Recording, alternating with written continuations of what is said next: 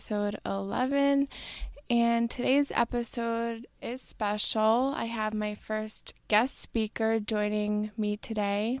His name is Steven. He's also my fiance, and he's coming on to share his experience, strength, and hope. So let's welcome Steven onto the show. Hi, Steven. Good morning. Good morning, everyone. How are you today? I'm I'm doing very well. Awesome. I want to thank you for taking the time out of your day to come on here and to share your story. Yes, I'm very excited to do. Thank you. As you've heard, my name is Steven, and I'm a grateful recovering alcoholic and drug addict. At what age did you stop using drugs and alcohol?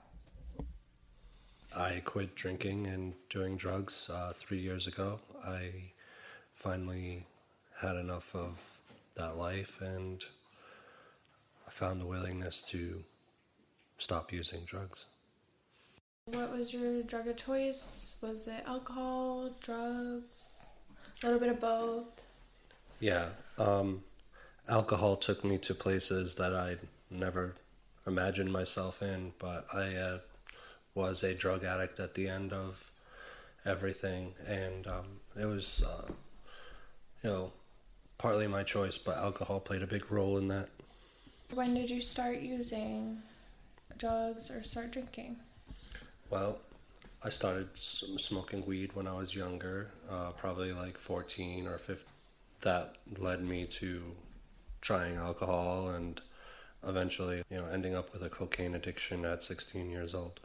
Do you think you became dependent on drugs from age 16 or did it take a while for you to become dependent after using or do you think you really didn't get dependent on drugs or on alcohol at all? I was definitely um, addicted to cocaine at a younger age it, it didn't uh, fully envelop my life really not like it did towards the end. I um same with alcohol and uh, other things but um i didn't have a physical and mental obsession until i was probably like uh, 20 25 or 26 years old. Okay so it kind of progressed as you got older?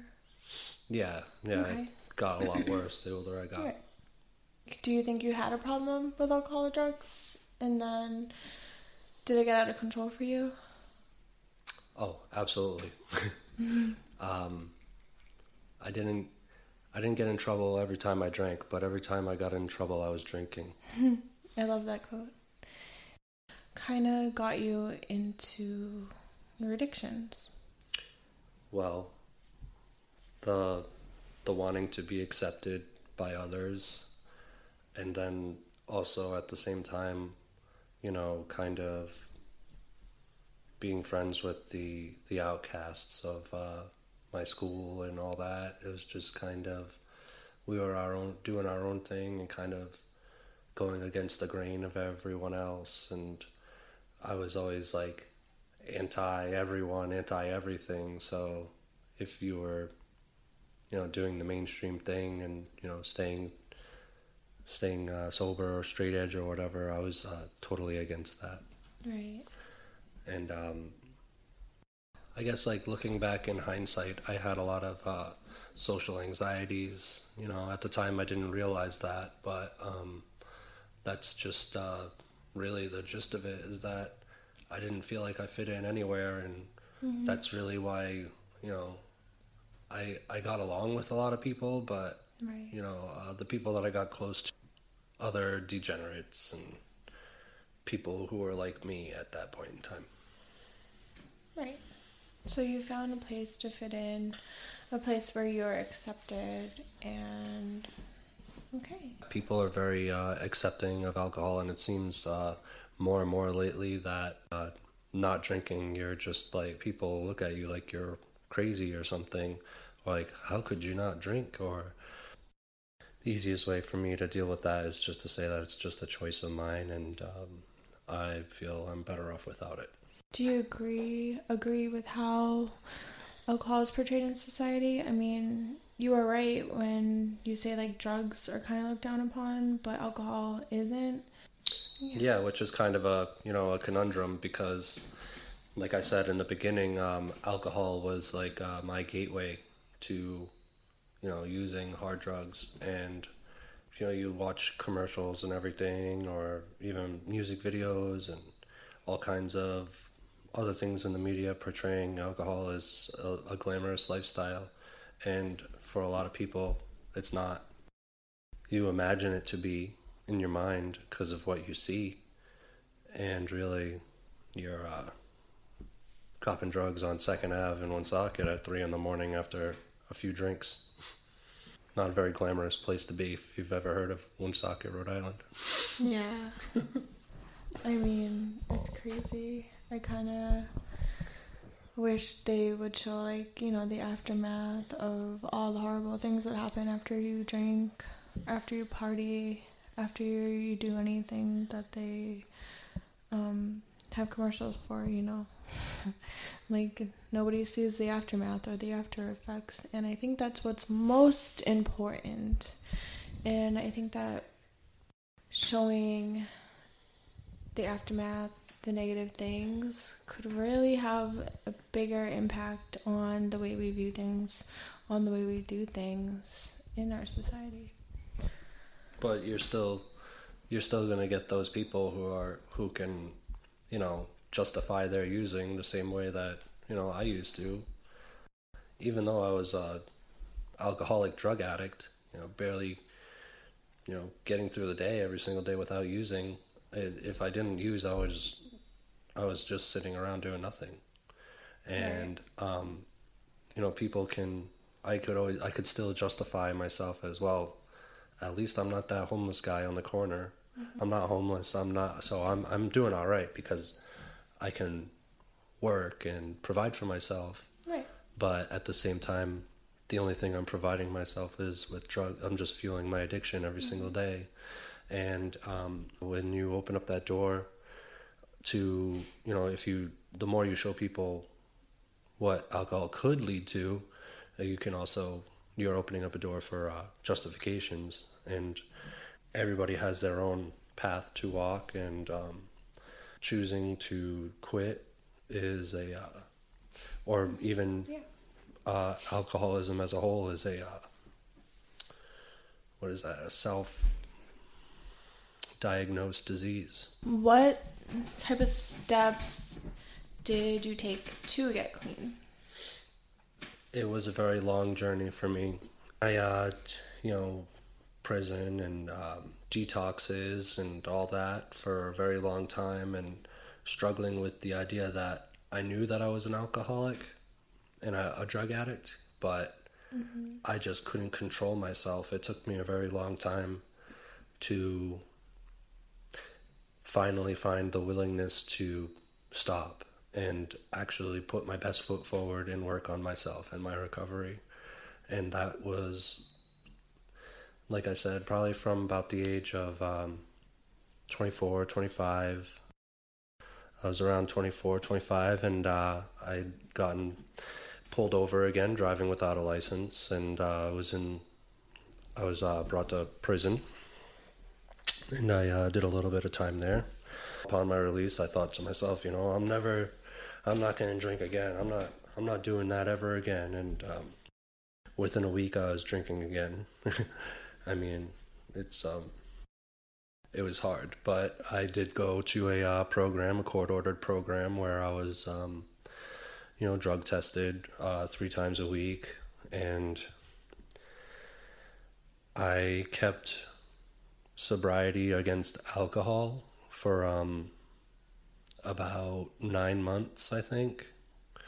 And I just, uh, I was doing a marijuana maintenance program, you know. I was using fake urine to pass my drug tests and kind of just sliding through the system. And I graduated that program. And um, I was like, okay, well, now what's next? Uh, now I'm, I didn't know anything about meetings. I didn't really know anything about sobriety at all. I just kind of thought that it was what I had to do to stay out of prison.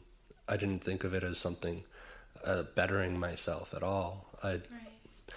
Uh, fast forward a little bit. Um, my mother passed away, and uh, I was completely heartbroken.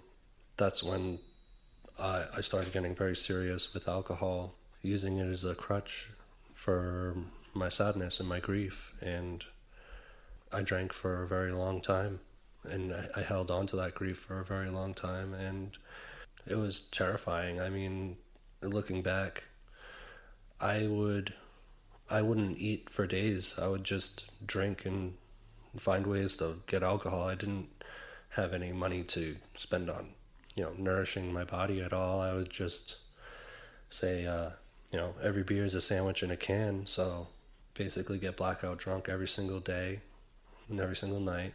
I would I would wake up in the middle of the night and reach for my bottle of uh, whiskey or whatever, and it was never. Oh, I there was no off for me. I just kept drinking, and and it uh, it caused more problems for me. I ended up in um, I ended up in prison again, and uh, still that wasn't enough. I um,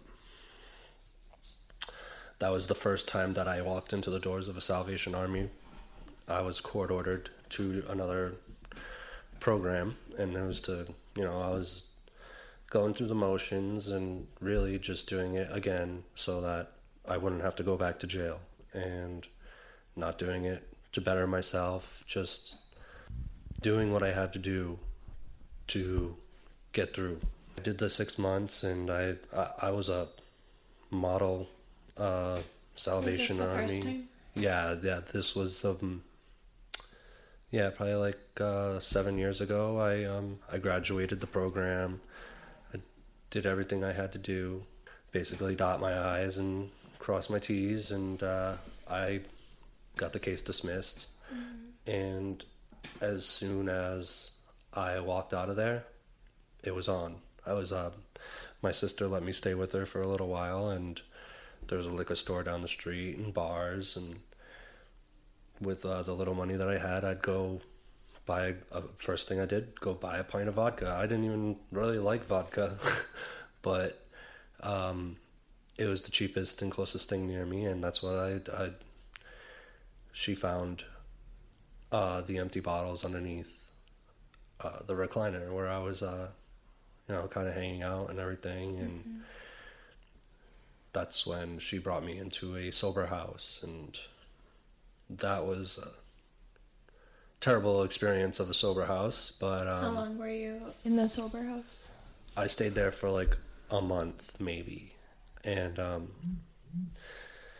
i uh, experienced some things there and saw things that um, were kind of uh, scary and but mm. it really uh, it it it opened up a door for me to really wanting to try heroin and um, you know IV drugs because that's kind of like what everybody was doing at the time, and they're like, it, it's it's kind of funny, you know. Uh, people look down on you because you're not a drug addict, you're an alcoholic, you know. And they're like, "Well, you don't do drugs. What are you doing here? You what are you doing in a sober house? You know, you just you just drink. There's nothing wrong with drinking."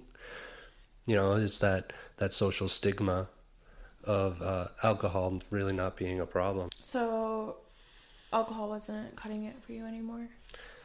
Yeah, you know, it took a little while, but I, um, yeah, I ended up uh, trying, trying her. I, I snorted heroin for the first time probably uh, a couple weeks after I left that sober house. I and it was a completely different experience than drinking. Absolutely. I don't want to get into all the ins and outs of it, but uh, I fell in love with it very quickly. Yeah, I at first I kept it at bay, and I used my justification powers of uh, you know I only do it on the weekends. I only do mm. it, um, you know, I don't, I won't do it two days in a row, and uh, you know, until it was every single day, and um, I really had a bad problem with it, and I struggled with that for for a little while. Right. I was still an alcoholic, but uh, I I would only drink excessively if I couldn't get high or if I couldn't, you know, find the means of getting high. I would just drink excessively to uh, black out drinking and To escape. yeah, because I didn't I didn't want to feel anymore. I just I was just existing, and I, I didn't want to feel the um, the emotions and you know how I felt like I was useless in this world. I was a loser. I was a you know those things run through your mind where you're just like I'm just a loser, drug addict, drunk piece of shit and you know this is what this is what my life is going to be you know you think ahead this is this is it like i mean the things don't get much better for me if i keep doing this Mm-hmm. i was stuck in that pattern and i started thinking maybe if i quit things will be better it was a scary thought at the time because i didn't know how to go about living without using i i I used to live and I lived to use. It was, uh, you know, it, a nonstop cycle of waking up, making some money, going to get high, going to get drunk. You know, Yeah. everything came to a crashing halt. I, uh, I, I overdosed on, um, on fentanyl. I had a, I had a near death So experience. heroin led to fentanyl, Well, or was it mixed? yeah, it's kind of like, um, what, what, whatever you're getting out there, you know, uh, I see. you don't know what you're really getting. Mhm. So it could be beetle. Yeah, they uh, they mix everything, and it's just Mm-hmm. kind of like uh it's a crapshoot on uh, whatever you're gonna get. You know, Okay. Mm-hmm. I had a, a near death experience. What I felt in that moment was uh, I was I was right on the edge, and I got brought back, and I I believe that um, uh, Jesus Christ that He spoke to me that day, and He brought me back. For reasons I still don't know, but um, I'm going to do my best to uh, live for Him. I'm not gonna. Uh, I I didn't get sober right after this experience. It took about two weeks of uh, you know continuing my lifestyle until I um, I came to an end of, at, at the end of my rope where uh, my uh, my sister and my brother gave me an ultimatum and said you know if you're gonna keep living like this you know don't we're, we're gonna be out of your life. Don't I don't have any other family so I really uh, look to them for you know the support and love that uh, you know we need as uh, humans from our uh, relatives and yeah I let my sister I told my sister you know this was it and um she let me stay at her house for a couple days and well my brother and my sister were both living together at the same time so I kind of sweated out on the couch for a couple days and um, went to a detox they put me in line for the Salvation Army. I, I knew the place. I knew that uh, I knew what they offered, and know I didn't have insurance or anything, so you know, they they offer you know a place to live and a place to get better. I went to detox, walked out on um, about three years ago, a couple days, and um, slept on the couch again. Went to Salvation Army the next day. I'll never forget the the feelings and what I experienced uh, right before that. I was in the parking lot with my sister, and Right before you. Um, before I checked in, okay. I'll never forget the that moment. I was uh, I was teary eyed and I was praying, and that's when I remembered that moment where I came back. I felt the the presence of God upon me, and I just I prayed so hard that I'd never had to do this again, and I'd never have to put my family through the pain Right. again. That started uh, my journey into recovery, and you know it was a long road after that. I I, I followed the program to the T for the first uh, for my first year of sobriety. I you know got the sponsor, you know went to meetings three four times a week. You know I got I really got into it. And I mean now I'm I'm three years sober, and one of the things that I was told in the beginning when I was struggling because I didn't even want to be at that place. I was like, Right. I was not feeling good, and um, And I- it's faith based, right? Everything completely changes. yeah, My uh, It's my not my- comfort. It's like outside of your comfort. yeah. My counselor there, I was uh, struggling, and I told him about it, and he said, "And this really, it still works for me today. That all you have to do is not drink or do drugs today. That's it. You don't have to fast forward. You don't have to look back. You just need to focus on today. If there's anybody out there um, Right. struggling to get through a day, One day at a time, right? yes, one day at a time, and So yeah. um, that's really eh, how simple it is. and after a little while, it gets better and it gets better. So there were many steps for you to take to get clean. But after all of that, you graduated the program. Yes, I. Uh, And how did you commit by staying clean and sober for that long? How do you commit to staying clean? Well, I've committed myself to a new lifestyle. I know where I came from, and I know I don't want to go back. I tell myself I know what the results are going to be if I pick up a drink or a drug, and they're not the ones that I want. I, and I never forget that. I don't let that thought slip from my mind that alcohol and drugs are only going to hold me back from the things that I want and I that I truly desire from this life. So your commitment is kind of like focusing on the future, focusing on the greater good, greater things, Yeah, you know. keeping your faith, focusing on your higher power. And so you worked the program and you worked the meetings, and that helped you in the beginning. Yes, absolutely. Nice. Um, I got to meet some some good guys, and uh, my sponsor was um, a very nice man. We'd uh, meet up for coffee and play cards, and really just being around somebody who was also sober in like a real world situation, not inside of a program yeah. was uh, very beneficial to me because it it gives me it gave me hope that that there's a normal life after the the program you know Right, right. So after we become sober, our life changes when we recover. So so how did that change affect you? For the good, for the bad? My It's a really big change. my life has turned around uh, completely um, I'm happier uh, mentally I'm a little bit larger physically Yeah. but uh, they uh, they call that the recovery weight I uh, still holding on to that It's Um, because you're pregnant with me.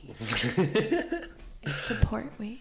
Yes, I, I I keep my I keep myself grounded. You're you're a huge part of that, Christa. You thank really uh, Thank you. bring me back to um, you know sometimes uh, my my mind will drift off, and you help me remember that this is uh, a life worth living, hmm and that um, you know as as a, as a life in sobriety is has been wonderful with you, and um, through our faith, through through uh, God, and Well, yeah, like like we said in the beginning, I think both of us agreed and came to the agreement that we put God first, and then we put ourselves first, and then we put each other because without God and then without loving ourselves, we can't love each other. And I think that was like huge because I don't think I ever really did that before, but um, the way we were able to come together and do that, and then I think that's a huge thing that like makes our relationship work. Huge thing that like helps us stay focused, but also stay in love, stay together. yeah, and and staying sober. Yeah. What are some activities, hobbies, or interests that you do now that you're sober that maybe you didn't do before? Like, Um. like what can you tell the listeners, the viewers, how they can have fun, how they can enjoy activities or their hobbies or interests in sobriety? Uh, yeah, you can pretty much do anything that you would have done, um, just you know, without alcohol. I find peace with myself. I can sit with myself now, and uh, you know, I can enjoy that. Where at, towards the beginning of my recovery, I needed to stay busy. Meetings helped with that. You know, it gave me something to constantly look forward to. I'm at a point where I'm a, I'm pretty busy all the time, and um, Right, like you're working, yeah. but you're also taking time off to relax, but you're enjoying life. So, Oh, and I, I truly enjoy hiking and doing trail walks and walking the dogs with you. That's like probably one of my most favorite thing. getting And outside in nature, yeah, pretty much, adventure. Pretty much anything outside is um, like what I love, and um, And everything's just so much more heightened and beautiful, sober. you're not like drunk it's walking it's in the woods or. yeah, I'm not uh, hungover and barely down. barely awake. Um, is there any advice at all that you would give to the listeners if they are struggling in active addiction, or even if they're struggling with their recovery today? Reach out to somebody.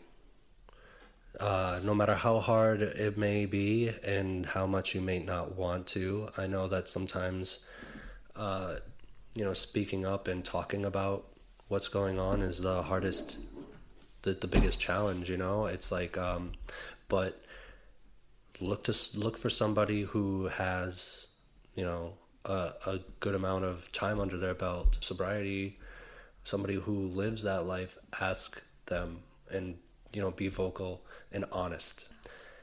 Honesty will get you very very far.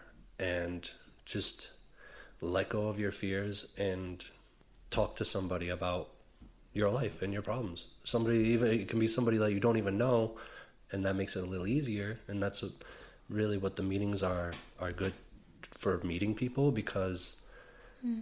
You know everybody's doing the same thing. you know you don't don't have to overcomplicate it and think that you know you have to make friends and you know it, it, it can be weird and you can see that people are kind of clicky at the meetings sometimes but you don't have to worry about that.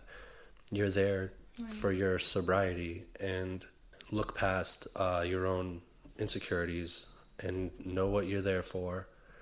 Just be present and listen. And if you you know absolutely have to look for somebody and reach out and do not be ashamed of that you know because Right. One day at a time. Like, we're never going to be perfect. No one is perfect. And I think that's a huge thing in recovery and addiction. yeah acceptance Acceptance. It's number one. And thank you. And what an incredible story. You know, I am so very proud of you. And I am grateful to have you in my life today because you certainly do help me through my own sobriety. Thank you for coming on my show, Christa Living Sober. This is episode 11 with thank, Steven. thank you for having me yeah, you're welcome. So I wish everybody to have um, a great rest of your day. And a happy Thanksgiving. And have a happy Thanksgiving. And thank you for tuning in.